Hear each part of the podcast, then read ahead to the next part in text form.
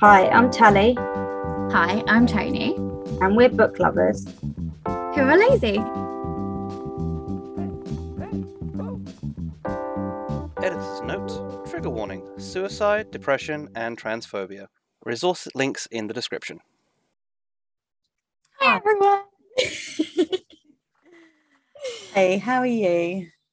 I'm good, thank you. How are you? I'm good. I'm good. How is Oh. everyone in our audience? All You're all right? tens of you? All all five of you, how are you? I High five of my friends. um, that one old work colleague of mine that I hope is still listening. Hi, I hope you're still listening. Hello. Um, yeah. News from the real world. Tally launched her website this week because Oh for her God. freelance stuff. yes, I, Um, I love it. it- It's so cute. yeah, it looks amazing. Um, so in our time, that's the 13th of September. Yeah, yeah For the future people listening. So when you listen to Exciting. this, it'll have been going. I'll have had my website for almost a month. Yeah. So I just wanted to shout out to that because that's a good thing that happened from the real world. Thank you. It's all very, very exciting. It all feels very real now, Mhm. especially because my bills are looming. So that makes it feel very real. But she's already doing well enough to cover them. So Yeah, I guts it. hashtag professional. Oh, Um, and like I think we've gathered a few indie author people as well, and I I will do the bragging on her behalf.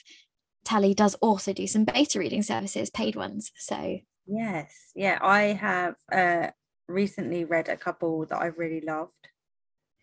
So yes, definitely. Yeah. I'll do the bragging on your behalf. Thank you. Thank you very kindly. Today we're going to talk about books we've been reading recently.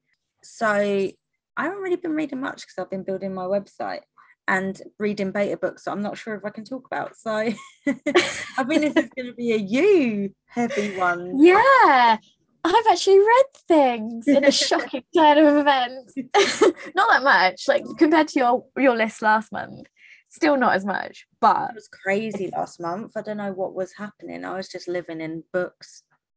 Mm. Well, I think uh, leaving your job was looming, and you were like, "I'm going to go hide from the real world, please, and thank you." Yeah, pretty much. Yeah. I was Um, like, I should probably start like making my website and stuff. So instead I just read loads of books. So yeah, and at least this month I've read more than one book, which is essentially what I had done last month. This is amazing. Um, e- even if you had read one book, it's good. Still counts. Yeah. Any any form of reading is good. Any amount of reading is good.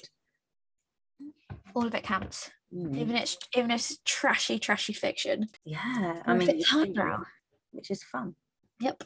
Right. So I will start then. Yeah. I'm Okay. excited. So this is one you've been uh, waiting for me to read for so long. I read The Starless Sea. Oh, have you finished it? Finished it. Yeah. Did you I love it? finished I mean, it. sorry. What did you think? I've deliberately avoided talking to you about it or telling you that I finished it because I knew you'd just be like, tell me everything. oh yeah, I loved it. I didn't understand a lot of what was happening. and I also feel like the main character also doesn't know what's happening. you're like you're on the ride with him. no one knows what's going on. yeah, I really it was just like the I guess it's it is the dark academia vibes of it as well. Mm, yeah. Of just like yeah. I don't know the world of the library, just the way it was described and like the- when it was popular and like oh the people just like finding a door and going into it. Um I will give some context of what the book's about. Who- who's it by um, again? Erin Morgenstern. That's it, yeah. The author who does the Night Circus as well. because I want to read the Night Circus because I Mhm, love I've got it. Sea so much. From what I've heard online since then, that's like you kind of part of the course with her books is that you kind of never really understand what's going on. Oh, that sounds. No wonder I enjoyed it so much. That's exactly the kind of vibe I like. it was just the, the plot is just layers upon layers upon layers upon layers. and I Mm. tried to like explain it to a friend, and I was like, I, I've I've got I, at some point I'm going to write a blog about this, and I was like, I genuinely can't explain all the layers of this plot because everything is linked. So for people, beautifully done. Oh, I need to it's so clever. It's how she keeps all those threads. She must in her head. on those murder boards, you know, like with Yeah, that's what I imagine Yeah. for this plot. So for anyone who hasn't read it, it is.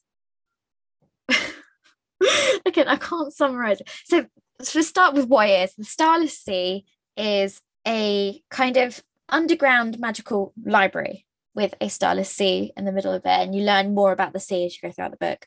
But there's different harbors to enter the starless sea and to enter the library. And basically, in like pre before this kind of the events of the book happened, anybody could go there. They just randomly find a door one day, like the door would find them, and they would go into the library and they could choose to stay. Some people just visit, some people stay forever, some people visit again and again.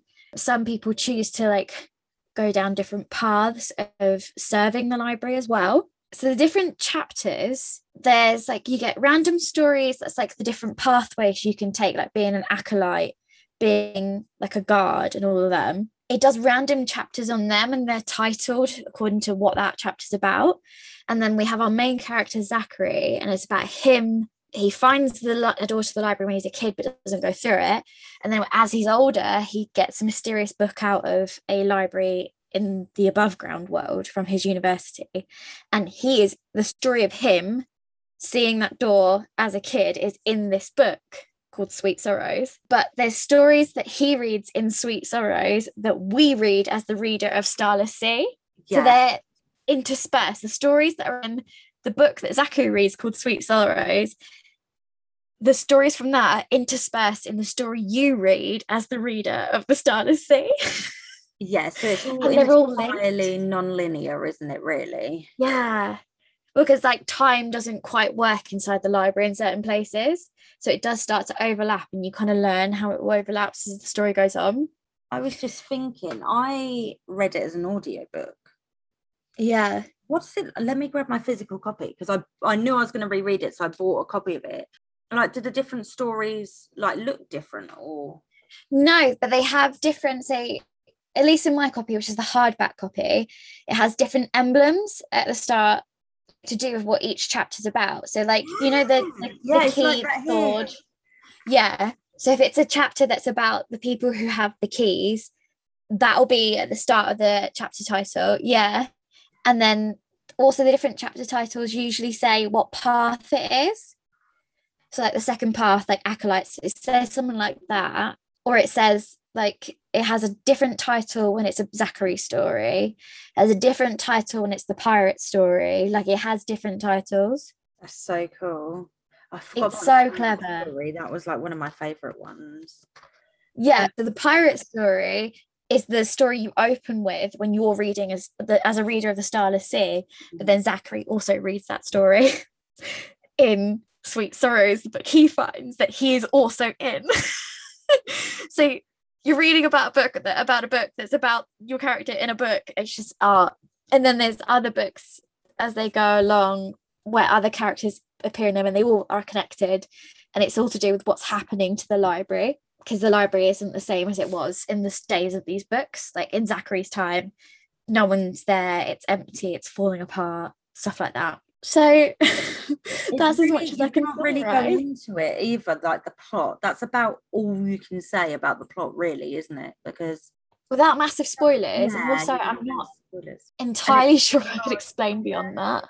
There's the stories of like fate and time, and then like, are they real people in the books? And It's very, it's very beautifully and poetically written. it's so good and it's just kind of i don't know it captures that whole like love of words in the Mm, way the library is described as well. okay. And like stories that write themselves in the library and like oh Aw. Well, like you know where he can get a story from a suite and stuff like that.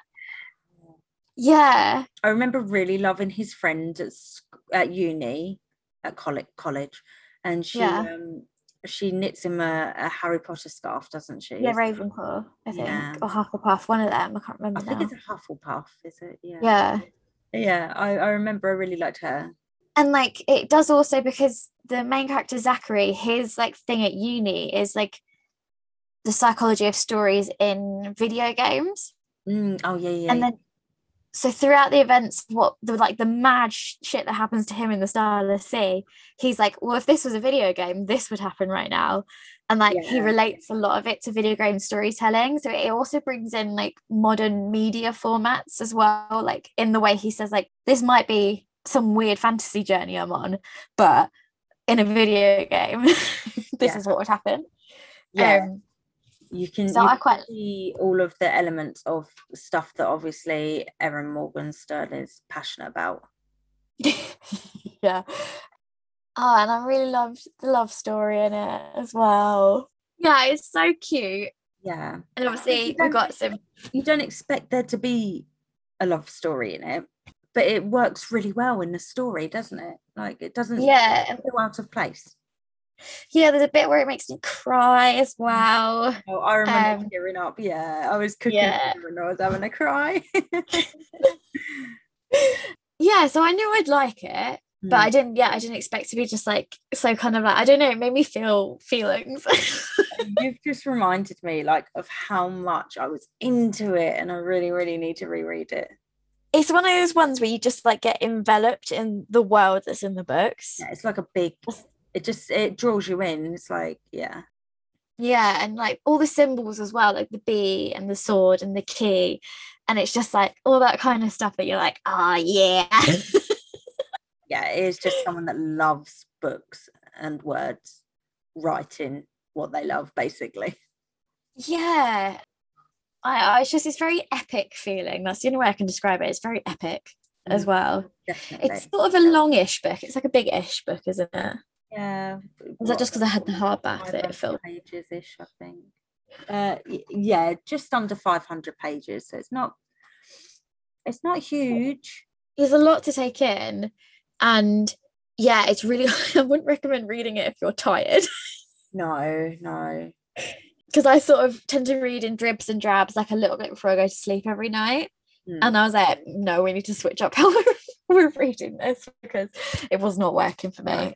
Yeah. Um, But yeah, I loved it.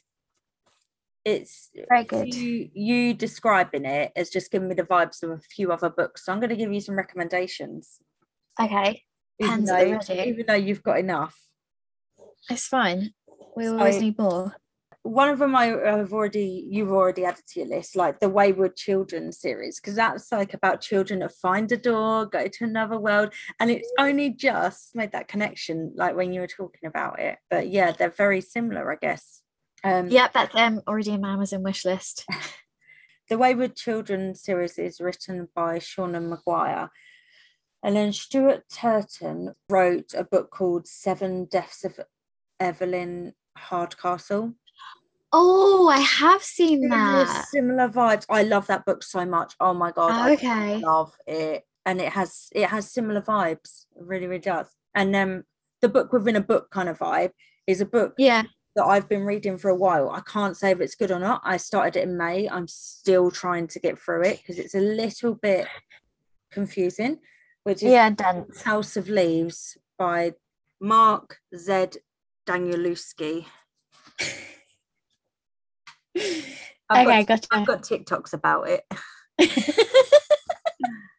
But this yeah, is it was it's a horror book and it is a book and then someone finds that book and he annotates it and then he gets it published and the editor has annotated it so some of the footnotes go on for like four pages and then another story and like yeah Oh god, yeah. So they Yeah, they're yeah. books that gave me the same vibes whilst you were talking they all gave me the. Yeah, now I've written them down. Yeah, I've recently reviewed all my Amazon wish lists and got some. I moved some into because I can't afford to buy this right now, so they're in Christmas and birthday lists now. Yeah. You've um, broken yours down as well by genre, haven't you? Uh, I've got fantasy and YA is like one list. yeah, Classic books is another list, and then I have a thing called other books, others. is The just others. others. Because fantasy books is the ones that I probably buy the most, and there's classic books I just quite like to collect. yeah, yeah, yeah. Um, but we're out of collecting room at the moment, so it's just things I actually want to read. But since this podcast, the things I want to read list has gone long, especially like some of the indie ones we've got. There's a few of them I really want to get. I separated my wish list into fiction and non-fiction because it upset me that they were cohabiting. Yeah, I think my some my non-fiction gets chucked in other books, Yeah, that but also anything not YA and not fantasy also gets chucked in there. yeah, yeah, yeah. That's a Oh, weird. bit. so pleased you read it and loved loved it. Yeah. One of those books, like I was discussing it. Um, I made my other half listen to it as well straight after me because I was like, yeah. have to, I need to talk to someone about this book. And we were discussing whether we thought it could work as a TV show. It couldn't work as a film. I wonder if a TV show would work. Would they be able to do it justice? What are your thoughts? It would be it would need to be one that really invested in like making the world of it properly. Mm. Because just the, the tiny details, like the room with the doll's house, Yeah, that story. And it's like just been added to and added to over time. yeah. That whole thing. And I then like don't think they could do it justice. I just think it's one of those books that the magic of it is is in in the pages. I think it would have to be like it's so detailed and really thought about and someone would have to like commit fully to it and then it would be good anything less than that would just like cheapen what it's trying to say Yeah. Maybe if they had is it Mark Flanagan? I think that's him, the one that done the haunting of Hill House and stuff. All of his films Okay. TV shows have so much detail packed into them. He like really thinks it through. Um but like they could get several series out of that one book like they wouldn't even need to embellish Like- mm, interesting. I don't think it ever would, but no it's interesting to it's a shame yeah so I, that's that's one of mine for this month do you want to do you want to go Yeah, so I read at the start of the month, I read King of Scars by Leigh Yes. Bardugo. So that's part of a new duology, which I think is just called the King of Scars duology, I think. Um yeah i've got it ah. Behind me I can't really talk about it too much because it's obviously like the third part in the universe. Um Who- who really is in it? I don't even really want to mention who's in it because then you know because they're characters from other books. I don't know. I enjoyed it. That's all I'm going to say. I enjoyed it. I saw some comments slash reviews of people saying this duology didn't need to be written and it was just written for fan service because like Leigh Bardugo was just writing about characters people like and just to you know beef up books or whatever. Absolutely not. I thought it was brilliant and it really Yeah. dealt with how people dealt with the aftermath of Shadow and Bones and the Six of Crows yeah different ways how everyone like moved on with their life in different ways the characters that it follows Oh, okay. I know it definitely has the. We can talk about this. The prince guy from Shadow and Bone, okay yeah yeah nikolai Nikolai. Yeah, thank Yeah. you. Slash. Sturmhond. yeah i don't really want to mention like in case people don't know who else is in it you know what i mean Yeah, but he, we can say it's definitely got him because the reason it's called Rule of Wolves and King of Scars is because of him. yeah yeah Because they call him the wolf and things like that. I was So that- really excited to have more of him because i thought he was a standout character in the shadow and bone Yeah, but I quite like him in Six of Crows as well. yeah yeah so i Oh. just think he like steals the show So it Yeah, makes sense for him to just have a duology uh, based around him. yeah. But you haven't read it yet. No, I've got it. Okay. It's just because it's a it's another one that's a bit chunky. Yeah. It's a big book. It was really good. Yeah, I, Yeah. I just thought it was really good. It had a few different storylines intermingling, and it had a ending that I did not see coming, and my jaw did Yep. be like, oh. So yeah, looking forward to reading the next one. Intriguing. Mm. Oh, you made me want to read it, but there's so many there's so many things I want to read and so little hours in the day. it's not fair, is it? no, it isn't. And like, I don't know. Almost once I start, oh, like, be worth commuting more because then at least I could read. But my commute's not even that long No, when I do go in person to the office. no, you'd have to start walking. Six hours later. Walking with your Yeah. down the side of the motorway. yeah, I was just trying to think. It's like, is there a way to walk there that doesn't involve the motorway unless I go through all like little villages? But no. Someone was like cycle, and I was like, "Do you want me to die?" No, that's what I was just about to say. You could cycle it, but you wouldn't be able to read. But you could do audiobooks while you cycle. Yeah, Safely. Technically, you shouldn't have headphones in. yeah. I'd have, have one ear in or something. I don't know. Yeah. Oh, anyway. Well, I can't go and buy the audiobooks when I've already got the book books. Yeah, yeah. This is the problem. I've Already got the book books, mate. I've already got the book book. Can't get the other kind of book, the listening book. Um, Yeah. Oh, I I love that like whole world. Oh, it's just so amazing, isn't it? and I just get good vibes from the author as well. She is just so unproblematic. Yeah. She's just a genuinely nice person. And I hope that I never regret saying that because some other authors have Made us regret. eat my words. It's like, yeah, I've got this whole thing of like, I don't want to get any more literary tattoos in case someone says something later in their lives I'm like, oh no. yeah, I agree with you there. Am I also going to get no funerals, no mourners tattoo? Yes, yes, I am. Ah, yeah. See, I want it so badly. Like that's what I really want. I, I, I trust her yeah. and I truly believe I will never regret saying that. Yeah, and like when you go, I've, I've looked through on Pinterest, like on all the designs you can get with the no mourners, no funerals. They're just they're so good. Yeah, they're just some of them are so beautiful. yeah. No, that one's on my list as well. Is that, Like I'd really like to get that, but then I, I don't know. Because I context, I've got a Death, Deathly Hallows tattoo. Uh, like every book lover from the 90s, obviously. Love Harry Potter. And then obviously J.K. Rowling's turned out to be who she is. A massive TERF. Alleged, allegedly. I don't know if she'd listen to this and sue us, but allegedly a massive TERF. I don't think it's allegedly when she outright like sent out a TERF manifesto. Yeah. and she won an, an award from the BBC for her bravery in writing a blog post against trans people. So Well, we- tells you oh, BBC as no. well. Well, there's enough to be said about the BBC, but let's not get into that. Um, but yeah, and then I I mean, I got the tattoo because they were the books that made me fall in love with reading, made me want to be a writer. So that's never going to go away. And if we like separate the world from J.K. Rowling and all the problematic elements that are in it because of her, I don't know. There's just no right answer, is there? Because like No. I've not had the heart to reread them. I usually reread them every year.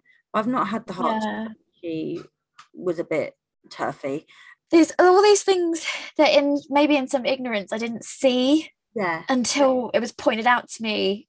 Like my most recent reread, I was like, some of these don't feel right. Why don't they feel right? Why have I never Yeah. Before? And it's because as a person, I've as I've grown older, I've become more aware of the world. I've taught myself more about other people's struggles and things. So stuff is becoming comes to light that I didn't notice before. Yeah. Like if you're from sort of a suburban kind of area in England, there's a certain maybe you haven't been exposed to when you're younger, and now we know better.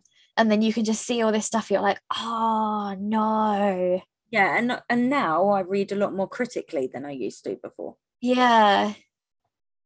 Like it, yeah. I mean, I just she wrote it in the 90s. So, but it's still no excuse, really. Do you know what I mean? I mean, maybe like people will argue that some of the stuff in it that was progressive for the time. I'm like, it's not that long ago, though, really. Like, really. But do you know what? Like progressive is is something that I swear has only happened in like the last few years. Because I was I listened to a true crime podcast that I quite enjoy, and I was listening to something Yeah. the other day, and they were saying that it even in England the law about mm, about raping your wife Like- 1993, the year I was born. what the hell in the 90s Or 95. Yeah, it's one of them is was beginning of the 90s when i was alive Yep. you could still rape your wife legally. legally Yep. you could never you should never do it morally but legally you could and that's just From a legal standpoint. Yeah. Even though i feel like i'm old i'm not actually that old so it's ridiculous that that's was in my lifetime i mean I- That's the I know I was alive for the creation of the internet and again, but come on. that's the whenever I get into arguments about feminism with someone, they're like, oh, we don't need it now. And I was like, this law is only this old. Yeah. Like theoretically, you could have been conceived by this way. Like you don't know because it was legal. A great many people probably were. That's about, isn't it? Yeah. So I don't know. Yeah. So anyway, well off topic now. But anyway, Yeah. I just think when we talk about things in the past and saying they're progressive, I'm always like, "Mm," but I think that our Are they level progression is should is is questionable. Yes. So, and obviously, her as a person has turned out to be extremely problematic. I Um, remember really hating it that she kept coming out on Twitter and making up stuff about the books. Like when she was all like Dumbledore was gay, and I was like, "Mm, "Where's your evidence?" And then she didn't even follow it up in the Fantastic Beasts films, and I was like, "Well, that was Yeah. for show, wasn't it?" well, Like, it's just so. Did you see the spoof account that was woke J.K. Rowling? no, And it was just this spoof account. I don't know if it was on Twitter or Tumblr. I can't remember where I saw it, but it was called Woke J.K. Rowling, and it was just like made up stuff to do with the Harry Potter universe. oh, I think I've probably seen was- screenshots of like Dobby was a cross dresser and stuff like that. yeah. So it's ones like it's Not things like that. fetched considering how she used to use Twitter. I mean, I'd, I've never gone on Twitter, but I used to follow her on there, but then like it's just little things. So like she'd she'd do a tweet about something innocuous, and then someone might comment saying like, "Oh, I hated Dobby." She would retweet that, having gone onto their profile to find information about them, and then insult them in a retweet to thousands, like hundreds of thousands of people in a retweet. She'd point out things, personal flaws in their profile, in the retweet, insulting them because they said one nasty thing about her book. like And I'm like, do you not have better things to do? like use your platform for good, please. yeah. And then she's like very political on Twitter, but like not in the good way. Yeah, it's one of those things, isn't it? Because I'm chill with people being political if it's stuff I agree with. No, it's just even like that kind of that 90s feminism. That's the only way I can describe because we're in fourth wave feminism. White 90s feminism, 100%. And Yes. she has not evolved. with the times no and it's it's that 90s feminism of like championing women above all else and um, what a very narrow definition of womanhood as well and yeah oh i hate it But then she released her books under a gender neutral name, which was and then she she all of the women in her books, she just like what boiled them down to caricatures. I just we'll go on to a, this can be another. Yeah, we're gonna do- and yeah i don't know we might Sorry, we went off on a tangent there, as We usual. went off on a Um, yeah, so I Um, think I anyway, so that's why- risk a Leigh Bardugo tattoo. I feel like I'm safe with that. Wait, is she's already written into her books all the good stuff Yeah, she's just a good person. You can tell. Yes. So yeah, the conclusion of that tangent is I want to get literary tattoos and I feel like we're safe with Leigh Bardugo. so my next book, I read The Midnight Library. Oh yeah. Um, I go backwards and forwards on what I thought about this book. so I liked it. It did make me cry. Maybe not the ending, but certain points made me cry. The cat made me cry. Yeah. And then I I could kind of see where it was heading. Like it was very obvious how it was going to end. Uh, yeah, I think you know from like the first chapter, really. It's very obvious. Like the Midnight Library, Nora, the main character, is suicidal. And you know this from the opening because it has a countdown to her death at the start of every chapter. Um, so no secret. I'm not a spoiler because also it's, there's basis to the entire book is that Nora dies and she goes to the Midnight Library where every book in the library is a different life where she made a different choice and she has the chance to try them all out.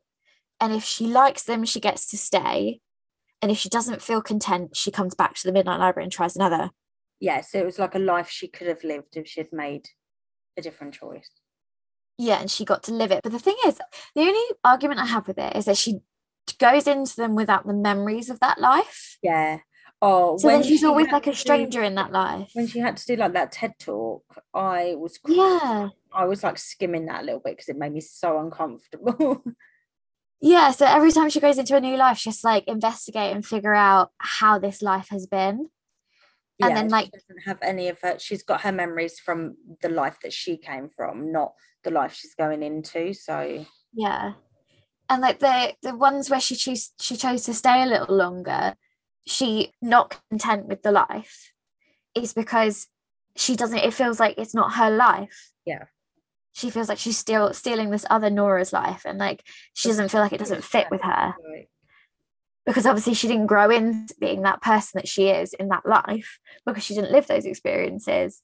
So i like have a real issue with that part of it because i'm like i would have thought like the longer she stays or the more content she feels in that life she starts to get bits of the memories. Yeah, yeah. I don't know so that's the bit i didn't i was like uh what happened to Nora, whose life she's stolen? Is that Yeah, exactly. like? Is it still in her head? Is she just blocking that person out? Is that person aware of what's happening? Do well, they did wake up and they can't remember the months? that- Well, no, I don't think she was anywhere for months, but they can't remember like did the week. one for months Yeah, so they can't remember the months that she was gone. Like, yeah but they do they do say that though in the book hmm. that's what happens is that they don't have any of the memories of the time the Nora from our story takes over the body of the Noras in the other timelines. that They'll like have those memories missing. mm, Um yeah, and like it's it's kind of it the whole book is about life is worth living, you know, it's never it's never too late. You made like Nora kind of over time she tries out her she tries to fix all her biggest regrets. She tries out all those lives and they still don't quite fit her. yeah. So it's it's almost trying to teach the lesson of you made the choices you made for a reason, kind of thing. And you've And like you are the person you are for a reason. Yeah. And it, and it doesn't have to be a bad thing. Yeah. So my the reason I've gone backwards and forwards on it is because I obviously, well, obviously to you, Tony, but I suffer quite badly from depression, and I know the different points of it, like how it affects me. So when I read that, I was in a particularly bad point. So I probably shouldn't have read it, to be fair. Um, but I do have suicidal thoughts as part of my depression. So yeah. reading that, I was like, well, this doesn't make me not want to kill myself.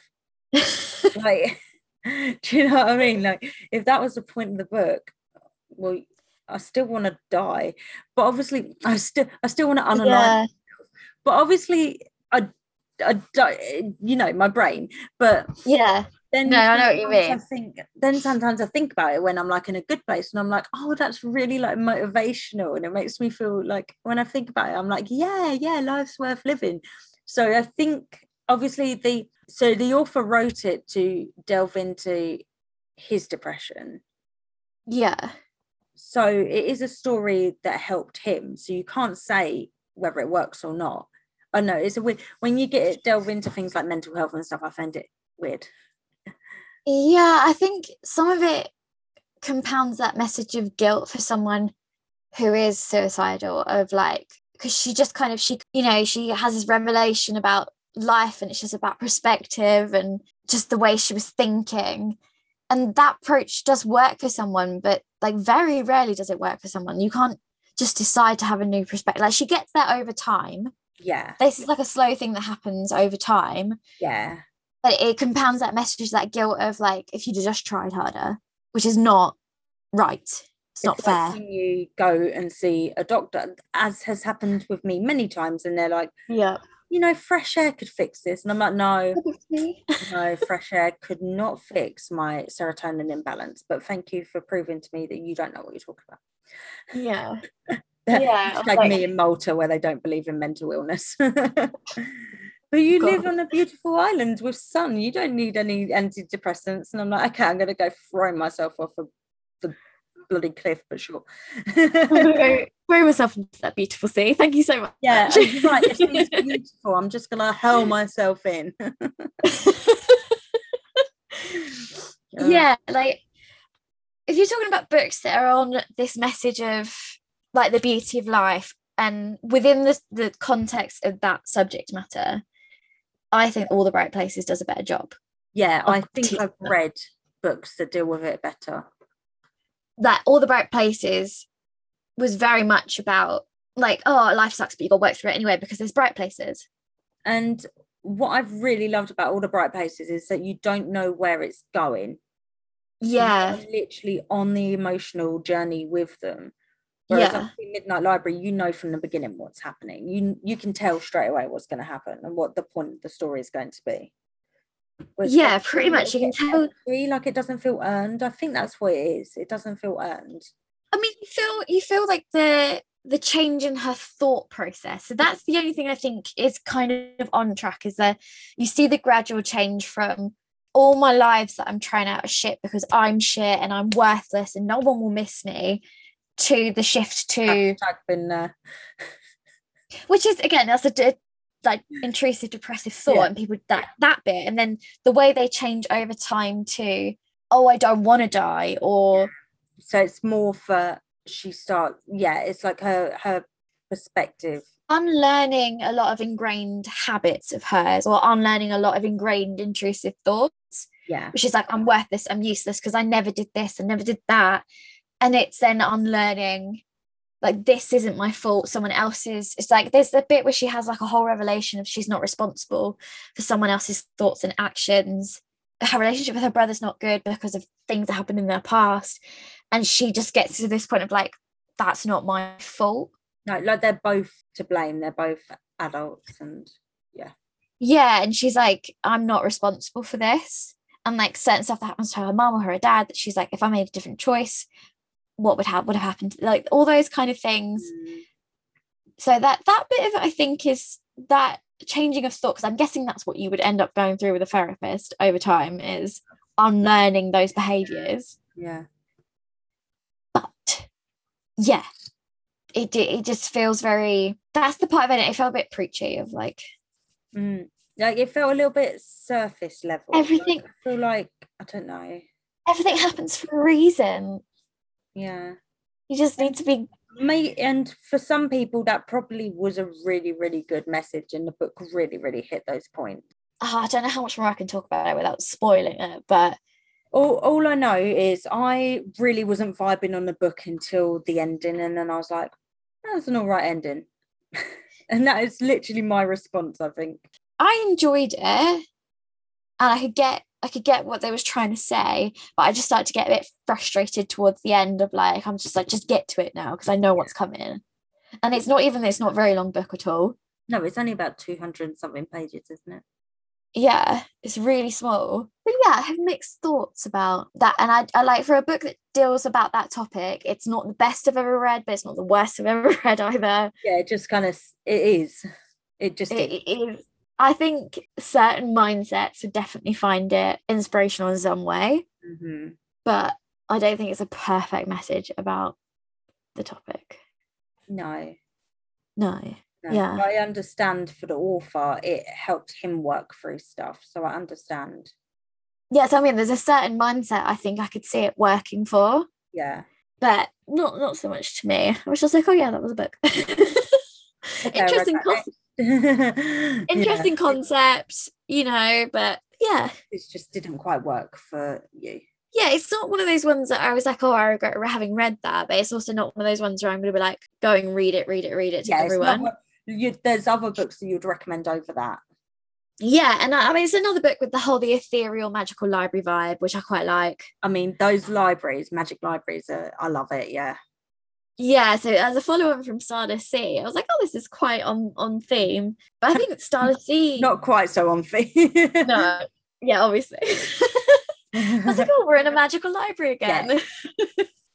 I feel like Starless Sea is even more closer to being inspirational about like the beauty of life oh God, yes, yeah, than the message is trying to convey in Midnight Library. yeah, yeah. Starless Sea is, is like about like these beautiful things in like books and words and like the love of this. And that that to me is more finding like the beautiful things in like like the doll's house room. Uh, and it is a doll's house that people have added to over time and like built this whole little like world in this room. Uh, like this cute everything because that, is like there are exhibits like that in like the Tate Modern or something. Oh, I like something tangible I love that you read those books together because they actually kind of have similar similar things, but yeah been on a bit of a thread of books about finding joy in everyday life so that's Midnight Library That's okay It's all right What's that's your- pretty much how I'm like with it. It was it was all right. Yeah. yeah yeah what's your next one Right. Okay. So last month, and I've not had a chance to talk about it yet, so I'm going to do it now. I read The High Mountain Court by A.K. Mulford, which is one of the oh yay yes, and I loved it. Oh my god, I loved it. I loved it so much that I then went and bought a physical copy so I could reread it many times. And I'm started a reread today oh my god because this is one of our indie authors we've had come ask us to talk about them so yeah Yeah, so it is a fantasy book, obviously. Um, Yep. And it follows Remy, who is so it's, it's set in a world that's 13 years after there was a not really a war, but some sort Right. of dispute in the realm, and red witches were pretty much hunted to extinction and Remy is a red witch and she is hiding that and she is as far as she is aware could be the last red witch. Yeah. She ends up kind of joining up with some fae, fae warriors yeah to try and put the world to rights. Okay. That's all i'm gonna say. It's got a few Yeah.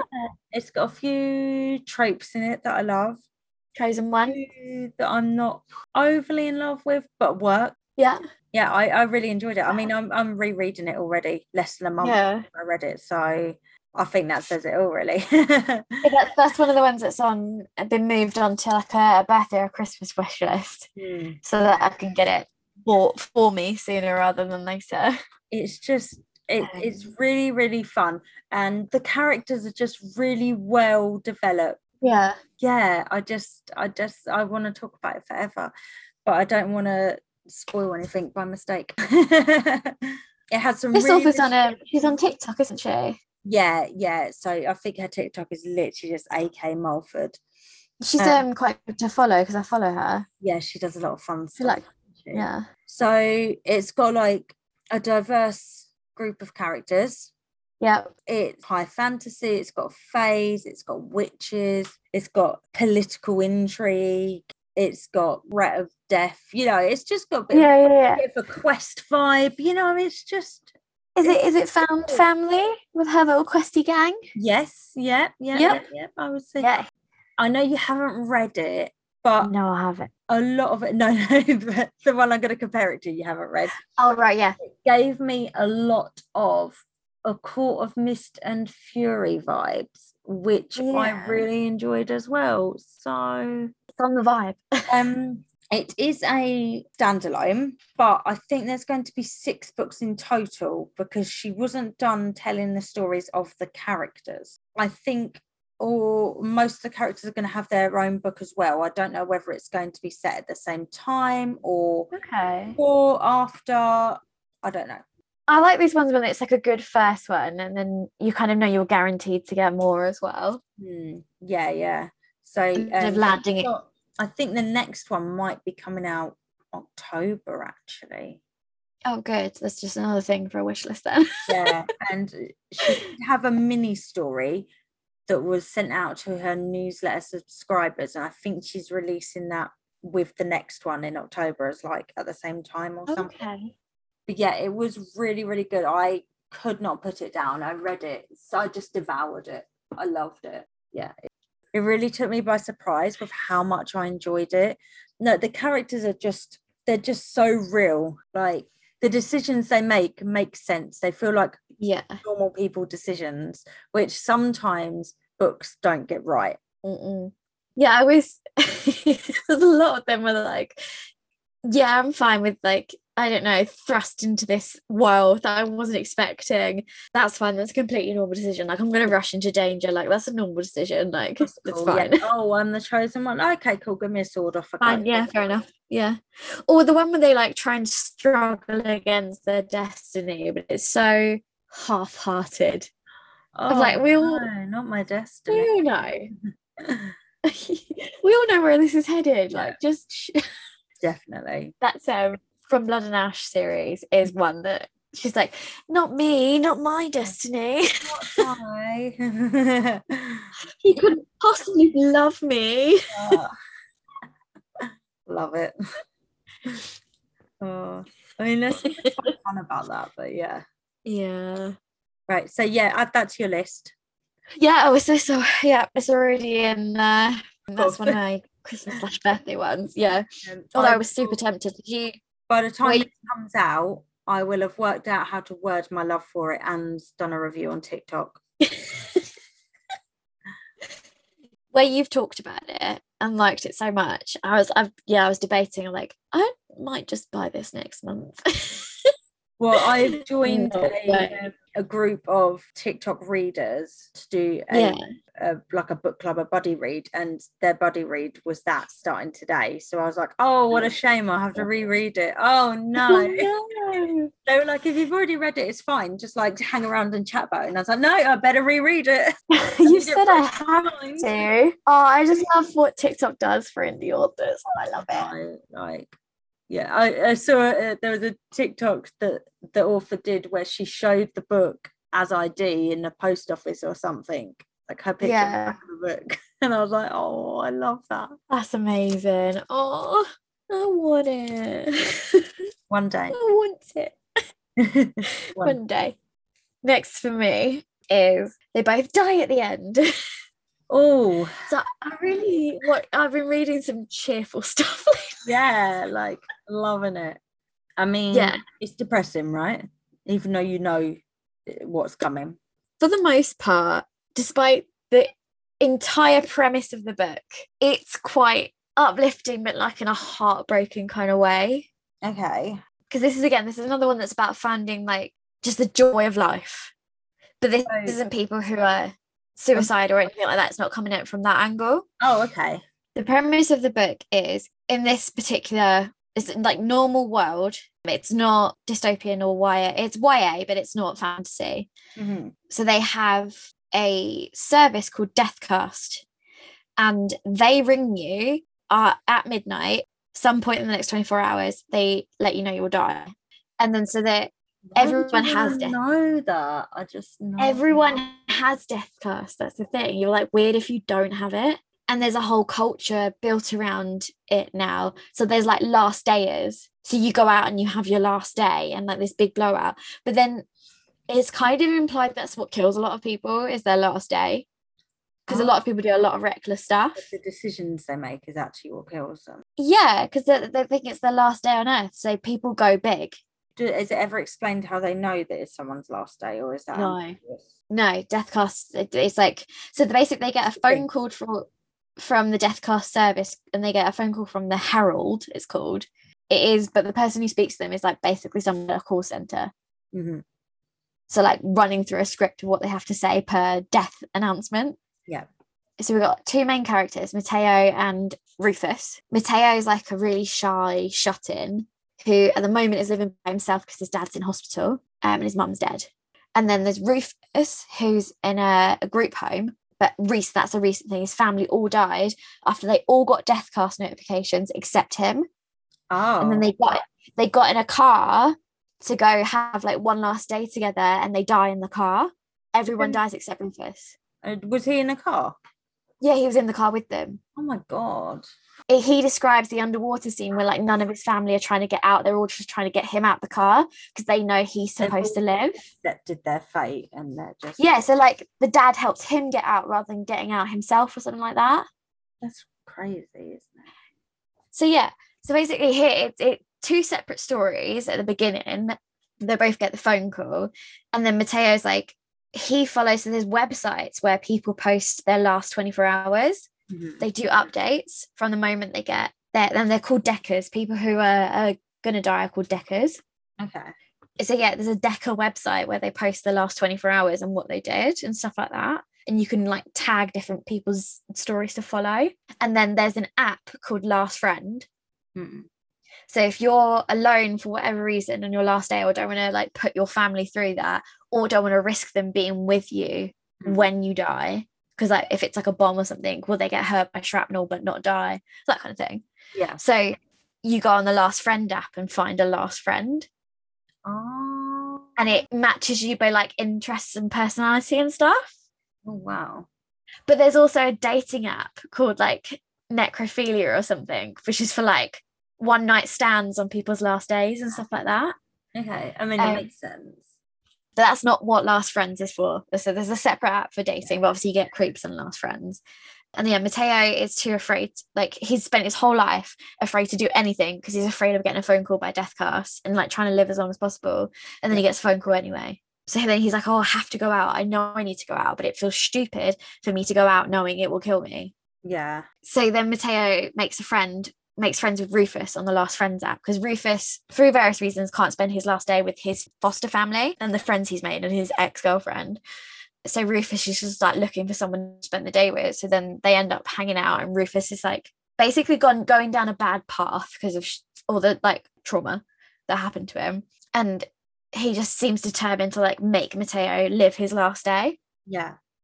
and then they just they go and do a bunch of cool stuff and then like they meet up with the friends and oh it's just they, like it makes you fall in love with these people. Like you fall in love with the characters like you really just love them. Like mateo is just like the purest soul who's just always been too afraid to do anything. And then like rufus is like a good guy as well but he's like obviously been through a lot. Yeah. and it's just and then it's interspersed with other little flashes of other stories that lead you to believe the characters are going to die one way basically. So you know they're going to die because of the title. Yeah. but then they don't. It Like- like, tricks you. it they does not end the way you expect it to. That's all i'm going to say. Yeah. because that doesn't spoil it because like the whole way it just leads you it's, yeah it's such a good ending. Full on crying crying buckets at the ending what happens to them it's like would that have happened without deathcast as well that's the other thing Yeah. yeah oh it's just yeah i didn't expect it's not a very long book either and i didn't expect to just like yeah. It's like, isn't it? Mm. yeah and just mateo oh he's so cute Oh, that sounds good. I do want to read that. That's on my list, um, along with everything else. Yeah and it, If I was told I had 24 hours, I'd be like, right, I'm gonna go have a nap for 24 hours. I'm well rested for my death. Yeah, I'm gonna go make sure I'm good and ready. Whatever. So, so that feels like it would be stressful. So I better be well rested for it. I'm gonna go and have a nap and then just watch like some Archer in bed. To be fair, Mateo just goes and plays Xbox for a bit after Yeah, he gets the phone call. Like he doesn't know what to do. So he's just like, I'm just gonna play Xbox. Hard. So can you? I was gonna say, can you choose not to answer the call? But if you could choose not to answer the call, you'd know you were getting the call, so it defeats the point because you'd know anyway. There's a specific ringtone for the death cast, Yeah. So even if you don't answer it, you still know. Yeah. Yeah. But they'll keep ringing and ringing and ringing until they get through to you as well. Imagine if you're at work, you'd be like, uh, Work there's a, that's, there's a whole culture built. It's a work let you go home. oh, okay, cool, cool, cool. So there's like I a that whole fit. policy. That does feel fair. Yeah, exactly. But there's like so there's all these like last day experience centers as well for like okay, you wanted to travel the world but can't come experience things. Like oh, you wanted to you know you wanted to do a skydive, but now it's your last day and that might be the way you die. So come do a fake one with us and stuff like that. Yeah. And yeah, the whole there's there's like Decker clubs as well. Oh, cool. so obviously like it's uh, anything goes like no one gets carded on entry like anything yeah because you're gonna die anyway but then it's if someone's dying of an overdose in a club is that because of the death cast ringing them or is that a choice they would have made anyway they wouldn't be there if they hadn't got the death cast call so yeah very But interesting Does anyone die without having been told? No. Okay. Okay. Cool. there's a few like storylines where it leads you to believe they're gonna it's gonna happen without them having had a call Yeah. or that someone who's had the call isn't going to die. Yeah, it's a very cleverly done. It makes you feel so certain about a particular outcome, and then it doesn't happen. Oh, that sounds good. Yeah. I'm bumping And the that. whole book, you're waiting for them to die as well. yeah, because you know they're going to die Yeah, at the end. it's not. It's not quite at the end. okay. Just it's just far enough from the end to break your heart. It sounds good. Yeah, I'll have to pick that up. but yeah, it's just about like it's, it's just the whole book is about them having this last day and like making the most of it and saying goodbye to people. But, oh, so So it's almost like similar vibes to the Midnight Library. Yeah but done in a very different way and obviously not from that particular perspective. Yeah. and there's like there's a character in it who is suicidal and she goes up to a rooftop every day but she's like i know this isn't the day i jump because i haven't had the call. Oh, so then she's like playing chicken with the app. God, that would make your depression really weird. yeah. Hmm. Yeah. So that's that's yeah it's really it's not like obviously with the whole death cast thing they both die at the end wasn't like the concept i expected it to be for like the whole the look and feel of it but yeah hmm. yeah i really liked it That that one that's one I can definitely recommend, but you will cry. Yeah, that's good. I'll save that for when I need a cry. yeah. I don't know if that's one that would be good if you're in a in the in the bad place. I'm not sure how uplifting it will feel, but it, it felt really, really like I don't know. It felt very oh in my chest, making go. "Meh." That's the only way I can put it to you. I like the sound of that. Yeah. Yep.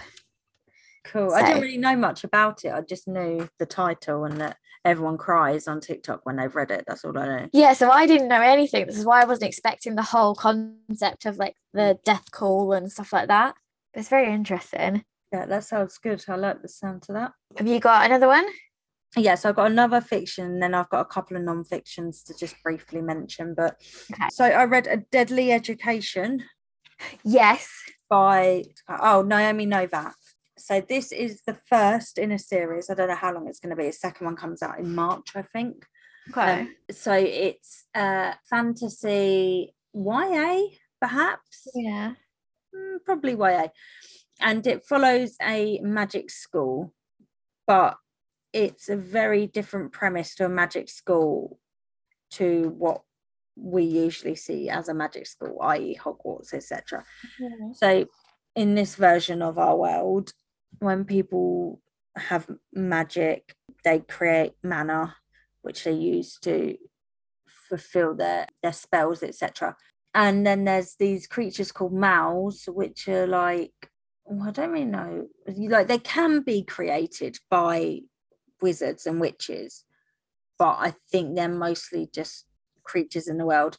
And Yeah. they eat they consume mana basically. So if you are a magical user, you are at risk of being killed by these mouse at any point Yeah, yeah. once you start showing magic. And when they get to like schooling age, they just get plucked from wherever they are and dumped in this school, like no bye to the family, no warning. So some kids are from families with no magic, so they don't know what's happened. They just disappear one day and they're dropped in Yeah. this school. And they're in the school, I think, for like seven years, maybe. So it must be like a secondary school for us. And it's a deadly education because literally it's whether they can survive enough to graduate. So they have induction, which is the day they all get plopped in the school. And the Yeah. day before that is the graduation from the last class. They don't have holidays or anything, they're literally solidly there for that time. So the whole school is automated. There's no adults, there's no teachers, it's all kind of automated. It moves things, it was like a little bit mechanical Yeah, yeah. magic. So on graduation day, the seniors go down to the graduation hall. The graduation hall opens, it's full of mouths. Whoever survives leaves school, graduates, and is allowed to go live their life. So what exactly like what lessons happen then? Or is it just like the survival is the lesson? No, so they do have lessons. They can go down different paths. So they can go down like a kind of alchemy style path. They can learn languages. They can learn maintenance. Like there are different Okay. kind of paths that they go down. And they basically have like a timetable. They have to find the class and they just learn. Yeah. They sit down like in their pods or at their table and their worksheets will just appear. When they're done, they put their worksheets in the little slot and they get given a mark. So it's Oh, all magic, it's all self taught. And if you don't do the work, you can't progress your spells. So they do all the kids Yeah, yeah. because if they don't get stronger, they have no chance of survival. So yeah, but it's really like clever. So the main character we follow is called Elle, but her name is like Gwendolyn or something like that. I can't remember, but she goes by Elle. And so she is doing languages. So she has to be careful. So like if she glances at a language, the school will decide that she needs to learn that. So like if she Okay. she needs to make sure to never look at books that aren't the languages she's already learning, or she'll end up having that worksheet in front of her. If, for instance, you get a low mark or don't hand in your your project, you get dropped down a few levels on your course. So then you have to do like for her it'd be like remedial French, which means that she can't keep up with her spells from other classes because she won't be at the Yeah. level she needs to understand them. So she is a maleficer, which means that she can use other magic users' mana to create destruction, basically. And she's Okay.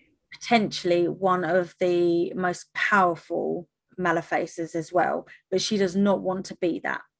So Yeah. she is determined to not do anything evil. So, like when she has spells that particularly try and worm their way into her head, or like when she's writing essays, if she if her head's trying to take her in one direction, she knows it's going to be something that's going to cause destruction. So she has to try and take herself in a different direction. So she's constantly trying to stop her natural urges to destroy everything, basically. So rather than carry out spells in order to build her mana, she does things like crochet or she'll do push ups and stuff I like like that. so obviously when it comes to friends and stuff you know you need to find someone you can trust but most people can't trust each other because you need people that are going to have your back when you get to graduation but you also want them to be people that are not going to give you over to save themselves and yeah Yeah.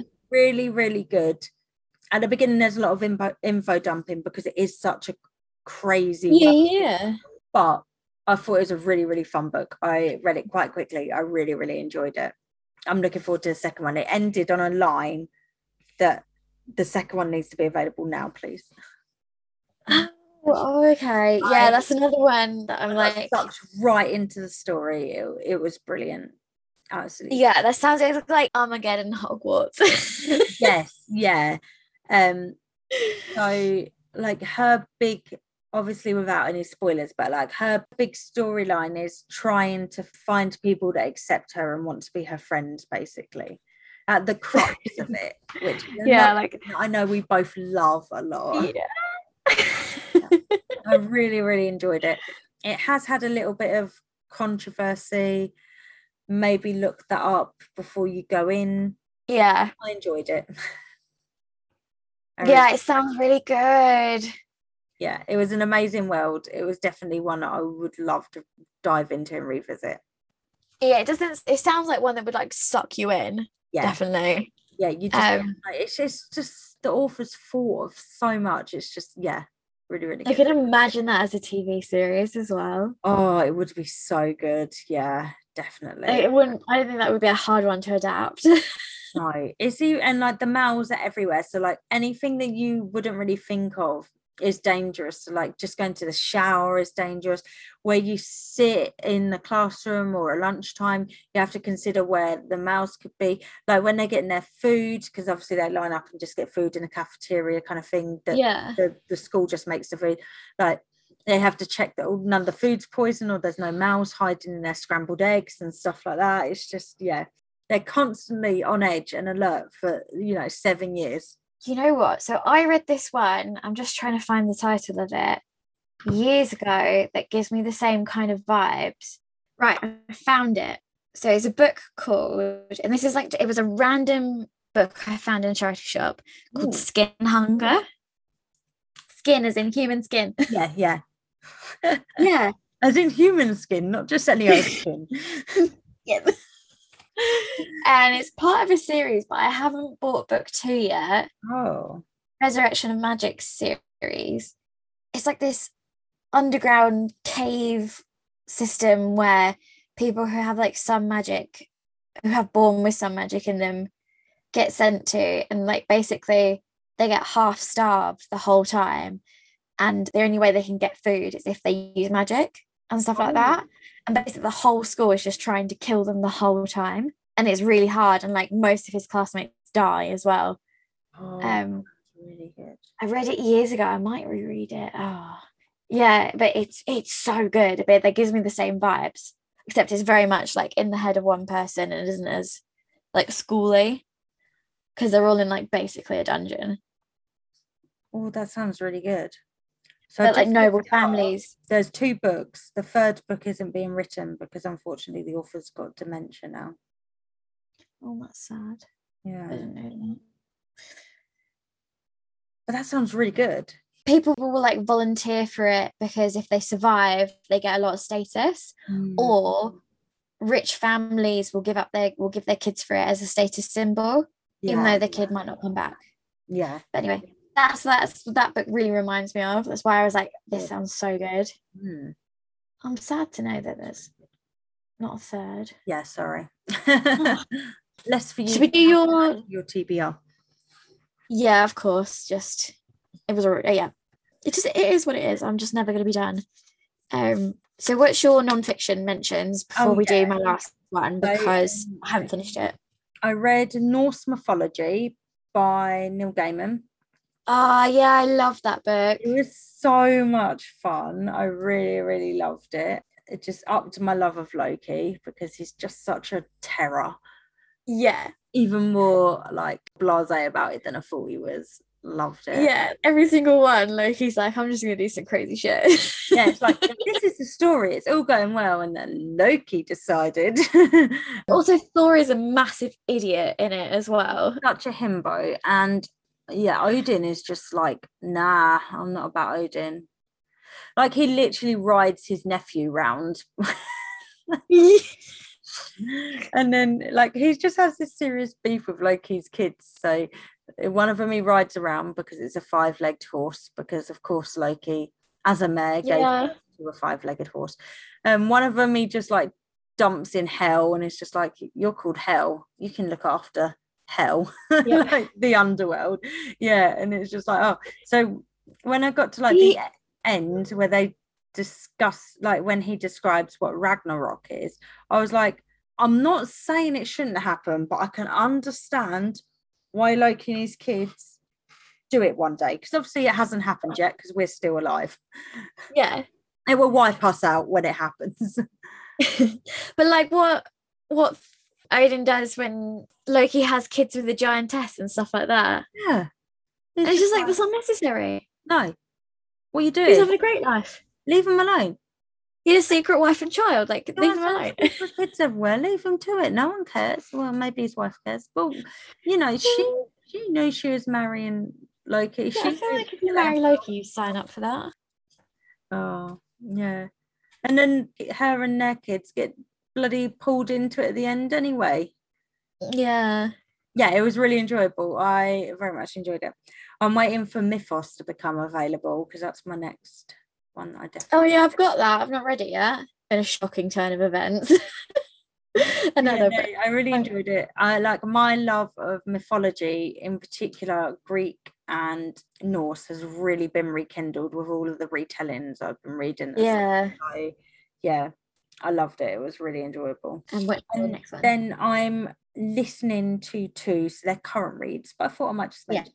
So one is The History of Magic by Chris Gosden, and it is about how well the history of magic in in in our world and how we still have magic now because like humans' belief in it, isn't it? yeah exactly Yeah. so and how we use it i'm not very far in it but for instance you know he's he says that science is just alchemy which yeah Yeah. and things like people having to wear a certain jersey when they watch their sports team or they won't win that's all a form of magic because it's not tangible and it's like a belief Yeah, superstition is just magic, yeah. yeah and it's so far he's like gone to i think he went to sri lanka and has been looking into all of their forms so i think from what i can gather i think he'll go around Yeah. different countries and um, discuss how it used to be and how it is now and stuff but yeah it's just really cool because it is literally a history of magic and i was like how is this in non-fiction magic's not real but he's got me on board Yeah. I'm on board with it. And the other one is, which you recommended to me last week, First You Write a Sentence by Joe Moran. Oh, have you listened? Um, I've I'm like I've I've listened to five and a half hours. I've got two hours left. oh wow. Okay. I'm really enjoying it. Really, really. Okay, is it good? That's Yeah. another one I bought and haven't No, I'm really enjoying it. So far, he's not telling you the right and wrong. He's Yeah. explaining to you how different people approach it and how we write has changed over time. Yeah. The book is about reading, writing, and life. Yeah, okay. Um, yeah, Tony suggested it as I am now a full-time content writer. If anyone but Tony Yeah, that- it, that it might it might be helpful, and it actually really is. I'm enjoying his discussing like sentences and how you can put them together and things. I'm really really enjoying. it. yeah. So that was recon- recommended to me as part of a content writing course with the Institute of Marketing that my work sent me on. Hmm. that I bought the book and then put it on my shelf and have never read it. And then obviously when you went full time, I was like, oh, this book's meant to be really helpful. now she's gone and followed through and read it. Yeah, because it was available, so I just listened to it straight away. And then I'm going to try out his other book next, which is If You Should Fail. Oh yeah. I saw that had really good reviews. Yeah, and that's combining philosophy, psychology, history, and literature with upbeat reflections on being human. That sounds fun as well. I'll give that a try. Ooh. That sounds fun. that sounds like basically a non-fiction version of all the books I've read lately. yeah, exactly. So that'll be that when that's available, I'm going to read that one. But yeah, no, I'm glad you. I'm glad you suggested it because I've actually been plowing through it. I'm really enjoying it. yeah, like the course I did was really helpful in making you think about the intent behind sentence structure. Because I'm like, how much can you examine, you know, a 280 character tweet? And it went really into the nuance of how that sentence can change. Yeah. Mm. Pick it up, give it a try. Yeah, because like the linguistics behind marketing just so interesting. Yeah, I would definitely love to learn more about that. And the good thing about nonfiction is that you don't need to like read it Mm-mm. like you do with a, a fiction book. So you can pick it up and read a chapter and then put it down and pick it up again when you've That's got what I should do. time. Yeah. Yeah, I've got a few, I've got a few really good writing books that I have never Never read. Send some more recommendations over to me. Uh, I might just like lend you my library of writing books because I have so many. Or I either I went for a phase of buying them and that was given to me as gifts, and then I've got ones that came from like as part of uni because I have a degree in writing. so uh, yeah, and then I was studying writing, so then I was like, I don't want to read these again. You're like, I'm done with it for a bit. Thank Ah, I mean, yeah, after uni, not to put anyone else anyone else off who wants to go and do a writing degree or a degree in any creative subject, is that it will either foster your love for it or murder it, and there is no middle ground. And for me, it murdered it for about two years, reading, writing, all of it. I was like, nah, I'm out. It took me two years to get it back. But I almost considered a different career path, like the whole thing. Yeah. But anyway, we found our way back and now I love it and talk about it. Slowly lot. but surely and passionately, you are back. Yeah. So listening wise, uh, I'm on Lirael from the Abhorsen series yeah, yeah, yeah. because I just use Audible and like obviously I get a credit a month. So each month I just get one book that I just stick with Yeah, yeah. because I listen to them in bits like to fall asleep as well. Yeah, but have you seen that if you have a membership, you've got the catalogue as well now? Yes. I keep getting the notification about that and every night I'm like I should I should look into that and then click the same book again. because why not pay seven pound a month to just listen to one book on Yeah. repeat? Uh, there's some good ones on there. feel like I'm the worst. I'm Amazon's bitch essentially. My last book book that I read, not audiobook, is I've not finished it yet though. Chosen Ones by Veronica Roth. That's the person that did carve the mark, isn't it? Yes, Mm. and Divergent. Oh yeah, yeah. That yeah. author. About that. yeah, Chosen Ones is so good.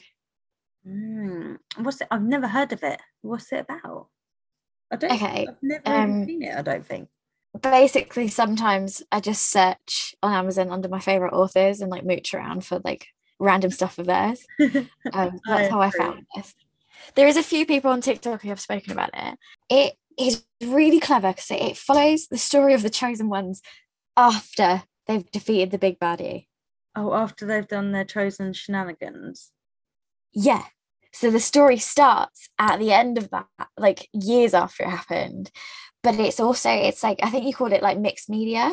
Hmm. so it has like newspaper articles and like clips from ra- like radio shows but it's like obviously not clips but that it's written like it's a clip from a radio show Like the transcript. yeah and it has like letters from people and it has files from the government who got involved with picking the chosen ones I loved mixed media books. They just add And- so much to it. I love it. It's like interspersed with like cluing you in and that i'm at the, i'm sort of three quarters of the way through.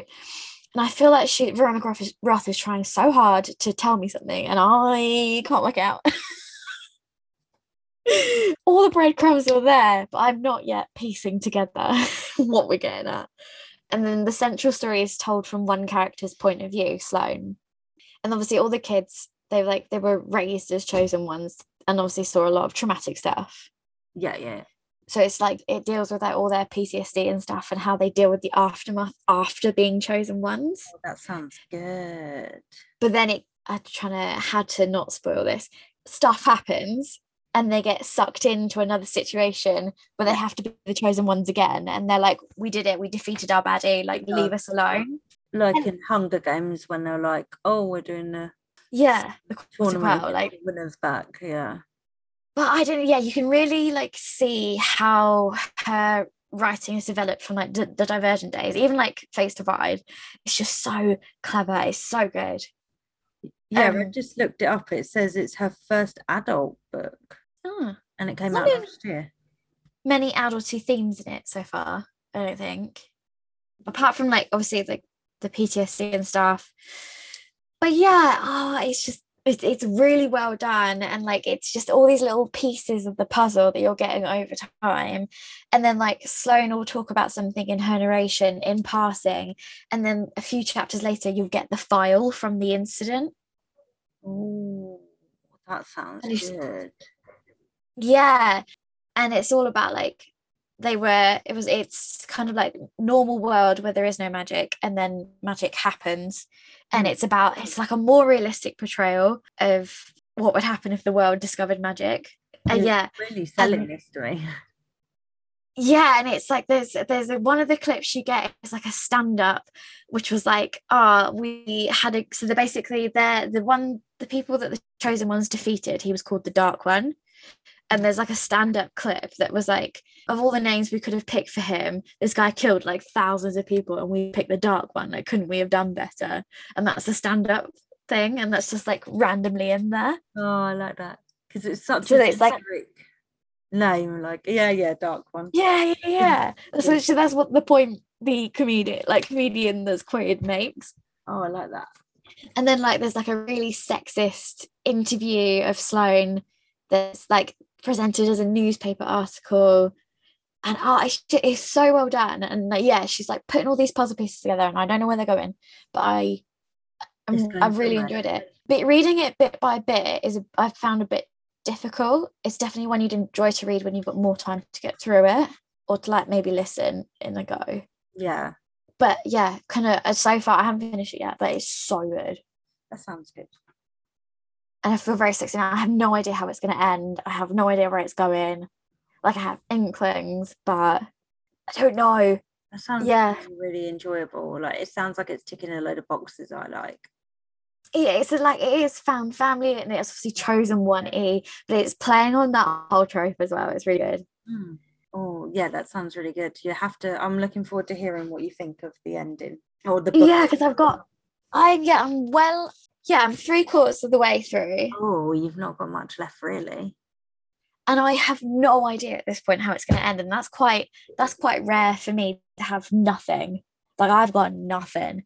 But the characters are really well done. It's nice and diverse and like ah yeah, and like also that just where it's coming from the aftermath of their chosen one incident. It's just I thought it was such a like it's just clever. Yeah like, they're just trying to get on with their lives. They don't want it anymore. Where it's like they spend their whole lives being trained for this. Yeah. And then it's it's about like what the hell do we do now? We have no skills. We didn't do school. Yeah, yeah, yeah, yeah. Like, how do you have a life after? We saved the world and now I've got to like get a job. Like what? Yeah. Oh, that's. I like the sound of that. yeah, it's just it's really well done. That's Um, probably why it's for an adult audience because I don't think teenagers could relate. yeah, it's it's kind of like yeah, they're about our age, Mm, the characters. sounds so cool. So it's like they defeated the dark one when they were still teenagers, still kids, basically, and it's ten years later. yeah, Yeah, it's really well done. that sounds really good. It's such a good book. Yeah, so that's I haven't finished it yet, but yeah, that's that's four. Five if you count the audio, which we do. Yeah, obviously. Oh, that's really cool. That was a nice mixture this month, wasn't it? yeah, I've got I'm gonna do gilded ones next. I got that out the library. hmm And then I think I'm not sure if I'm ready for Song of Achilles yet. Let yet I'm gonna wait and see how sad the ending of this book is. um, Take a break. You've had a lot of sad books. sad ones, yeah, sad and intense ones. They've been good, but Yeah. Maybe try go Um, Mm. for some fun books. I don't know. I don't want anyone to ever examine the psychology of the things I've been reading lately. I don't want to know what that says about me. Yeah, I realised that I very much enjoy depressing books and I very much enjoy plotless depressing books in particular. yeah, the ones that are just like sucking your soul and making you cry, and then you're like, okay, what do we learn? And they don't even give me anything for it. Like I have no outcome. mean, I have nothing. It's kind of like listening to sad music when you're sad to I feel saw- sad. I saw a TikTok thing that was like, don't trust a woman who listens to her depression playlist when she's happy as well. And I was like, but I just have one playlist and it works for all multitudes of All moods. and happiness. Oh, I have it. So I've got hyped, which is my gym one. Mm, I've got one that's for work, so it's songs I can work to that like aren't too slow but aren't too upbeat. Called and it's called "Maintaining My Sanity." That right. is actually the name of the playlist. and then I have one that's like songs to sing along to slash sad songs, and that one's called "In My Feelings." Nice, nice. Yeah, I, like. I did have one that was coronavirus. This shit continues, but then it continued too long, and um, I like that. Mine, uh, my names of my playlist are a bit probably ridiculous to be honest. So my main one for like depression station is I'm a depressed bitch, but make it aesthetic. So these are these Spotify playlists or ones you've made Yeah, yourself. Spotify playlist. Yeah. the- those ones I just described were all ones I've made myself. Oh no, these are ones I've made. Oh, okay, got they're on Spotify, yeah. All right, okay, got You're you. welcome to find it if you want to have a look.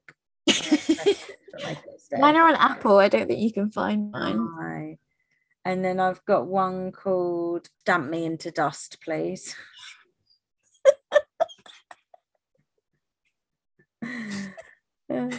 And then I've got one that's called like I don't like it here, take me back, and it's all the songs I liked when I was a teenager. And that sums up my mental state. I always wonder with like my maintaining my sanity playlist how often that gets played. I'm like, Can you see that? I wonder if anyone at Apple is like, do we need to check on her? There was actually that person that Netflix checked in on her, wasn't there? Oh, that had watched like so many hours of The Office or something on repeat. Yeah, and they were like, "But are you okay?" oh no, was it a kids' film on repeat? There's been a couple of them that they've I checked it- on. the one that I saw was like a TV show. They watched loads Mm-hmm. of series. They literally had it on non-stop for days. do a series of billboards. It was also like to the person who watched this many hours of like this thing. Are you okay? Like, Yeah. but um, on Netflix now, you can click it. So don't ask me again. You know, on the "Are you watching?" Are you still watching? yeah, yeah. Which is a dangerous game to play. yeah also very helpful sometimes it uh, i don't know like sometimes when i'm watching tv shows netflix will let me watch like four episodes before it asks and other times it will ask after two episodes or something and i'm like hang on hang on of it's to do I'm- with the length of the episode. Then I think it also if, you, if you've like done something like changed the volume or whatever or paused it, Mm, it knows you're still there, so it doesn't ask. So I think it's it's a mixture of those things. I mm, don't know exactly, but I don't like to be judged by Netflix. no. no i'm not Just okay but thank you anyway netflix Thank you, thank you so much. Like you, I've um, I started watching Merlin. oh, yeah, and I watched it. I've watched it a lot last week, and there was one point where it just kept asking me like, "Are you still here?" And I'm like, "Yes, I'm still here. Like we're seven hours Oh, in, but I am oh, still here. Leave me alone." i've not watched merlin i want to watch supernatural i think i'll try that one yes, I love Supernatural. Yeah, I was gonna watch Buffy, but I can't. I can't remember if it's on Netflix or not. But I might watch Supernatural. Supernatural's on Prime. I think you can get up to like season 13 before they start charging you. How dare you? How dare you try and charge me? I don't know where else you can get it in the UK, to be honest. It's definitely not on Netflix, I don't think. Last time I checked. I will. Well, I can watch at least the first thirteen seasons. At the Yeah. I'm working my way through Poirot. Oh, my mum watched all of them. I haven't seen them. I love Poirot, and I'm rewatching them all. I was starting to rewatch all Midsomer Murders, but for some reason I just stopped and put Poirot on instead. So there we go. Fair enough. yeah, I don't know. I was just looking for something harmless to watch whilst working. Mm. And then it ended up being quite distracting, even though it is so 2000s and it's quite cheesy and the special effects are just amazing. Yeah, and the acting's a little bit thousands. Yeah. you can tell the era by how someone acts, like how the acting is. You can totally tell the era, can't you? or it's it's just like the it's very BBC in that there's fight scenes and there's no blood. Yeah, yeah. and they're clearly like trying to hit their mark for the choreograph and stuff, aren't they? Oh, Yeah, like there's literally like he'll like stab someone with the sword, pull out a completely clean sword. and they're like, oh, like you. It's like stage combat. It went underneath their arm. Oh, Yeah, like any gruesome deaths, they happen like just slightly off camera and Yeah, stuff. And then the animation for the dragon is a continual source of amusement. oh, I bet. I bet. So yeah. Are you enjoying the um the queer baiting between the main characters? Oh my god, yeah. The um the guy who plays Arthur, teenage me would have just been in love with. Not not Merlin, no. Not quite my type. No. No. You you you more fancy the attractive one then. Merlin's got a great personality. but my shallow self likes the tall, handsome knight. Okay. I I I see no reason for any shame to be had there. No. Oh dear, Um, how funny. So yeah. Yeah. That's, That's, uh, it. That that's how we're gonna leave it, just on that, I think. Tony, Tony Yeah, wow. I think between my like lit- taste in literature, the things I enjoy from literature, then what I enjoy from TV shows, it's just it's fine. the fact know, that I um, wish the last few months you've just been talking about like spice books. I wish I was a nuanced person. Turns out I'm just not. I think that's overrated, to be honest. yeah, it's just you know what? In real life, in real relationships, it's nuanced, but in terms of what I want from fictional men, it's very Well, it's One-sided. in real life. You don't need it in your fictional worlds as well, do you? no, exactly. Not everyone wants drama when they're living vicariously through, you know, pages of a book or what, a screen or whatever. And you know, no one wants the five foot two midget who won't speak to them. Oh, dear. I don't know if Arthur the Knight came out to me in real life, I'd just be like, uh, go away. Like, why are you speaking to me? this feels like a trick. You're a prince. I'm like a stereotypical Aquarius, and that I'm really interested until you show some feelings back. Then I'm like, Ugh. yeah, like run, run far away. oh dear. Yeah, my driving instructor has real issues with me being a Scorpio because he like he's like, you don't behave like a Scorpio, and I was like, I don't know what to tell you, pal. I behaved the way I behave. What? What? He's like, oh, he has told me, but I don't, I don't know that kind. I know what I am. I don't know anyone else. Oh, you should ask him what he is, and then ask what his moon and sun risings are. Oh, I looked up mine because a friend made me, but I don't know. I don't. Yeah, I know my enneagram and my personality type, but for some reason, not much, not much about stars. Yeah, he's like, oh, Scorpios are never late, and you're like always late, and I'm like, I don't know what to tell you, pal. You're meeting the wrong Scorpios, ain't you? yeah, and he's like convinced because I'm only just a Scorpio by like a day or two, and Mm. he's convinced that's the reason. I mean, I don't really know what to say. I mean, you are what you are. I am what I am. I am spot on for my star sign, so I don't know what to tell you really. I feel like a lot of Scorpio stuff like resonates with me, but it's my driving instructor's got a real thing about it that Just- I'm not. Just because you're late, you get stressed.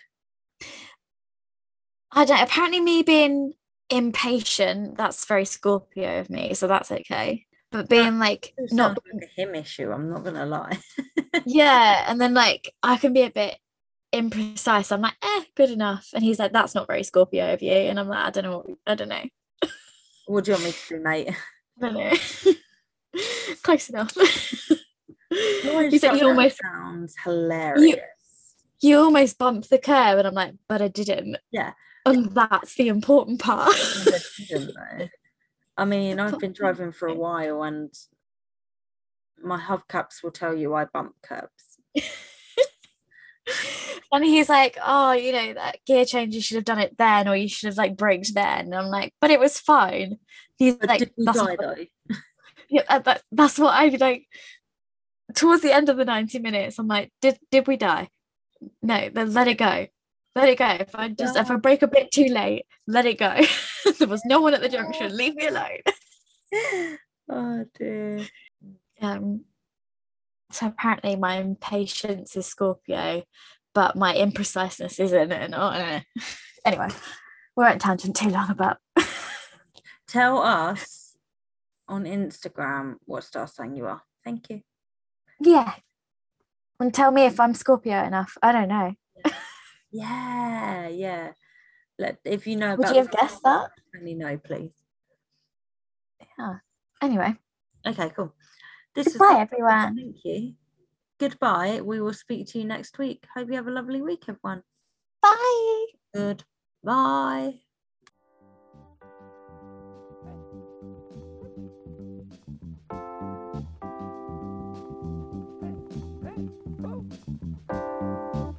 Thanks for listening. Check out the Linktree in our Instagram bio for our blogs, TikToks, and our own Instagrams.